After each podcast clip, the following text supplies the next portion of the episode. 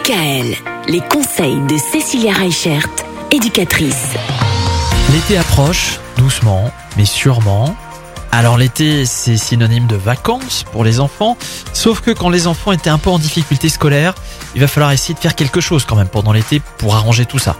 Alors oui, il y a, il y a une étude qui, qui s'est faite aux États-Unis. On parle du summer slide. Slide, c'est la glisse. Ah, la glisse Ouais, mais pas la glisse dans le bon sens. Ah mince Alors on sait bien que les enfants, surtout euh, bah, en début de scolarité, que ce soit au CPCE1 ou même euh, au- quand ils arrivent au collège, bah, ce qui se passe, c'est que quand on les bilante au mois de juin, ils ont un certain niveau. Mhm. Quand on rebilante ces mêmes enfants au mois de septembre, on voit que leur niveau a baissé. Ah oui, Donc qu'est-ce qui se passe Ça veut dire qu'ils n'ont pas assez travaillé les notions et du coup, bah, un enfant qui était déjà en difficulté scolaire fin juin va l'être encore plus en septembre si durant tout l'été il ne fait rien. bon, cahier de vacances.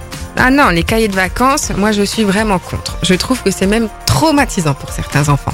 Alors j'en parle même de mon expérience personnelle, hein, si maman elle m'écoute, hein, je- j'ai détesté les cahiers de vacances. On va plutôt favoriser des apprentissages qui vont être euh, bah, plus faciles, plus joyeux pour l'enfant. Et c'est ce qu'on va voir un petit peu euh, tout au long de la semaine, comment est-ce qu'on va pouvoir faire pour proposer des apprentissages qui vont permettre à ces enfants qui étaient déjà en difficulté au mois de juin, pour ne pas s'écrouler en fait tout au long de l'été pour qu'en septembre ça soit encore plus difficile pour eux. D'accord, bon, on va commencer avec un petit programme sympa, un peu de lecture demain. C'est ça, Ça peut être pas mal la lecture. Ouais, c'est toujours sympa. À demain.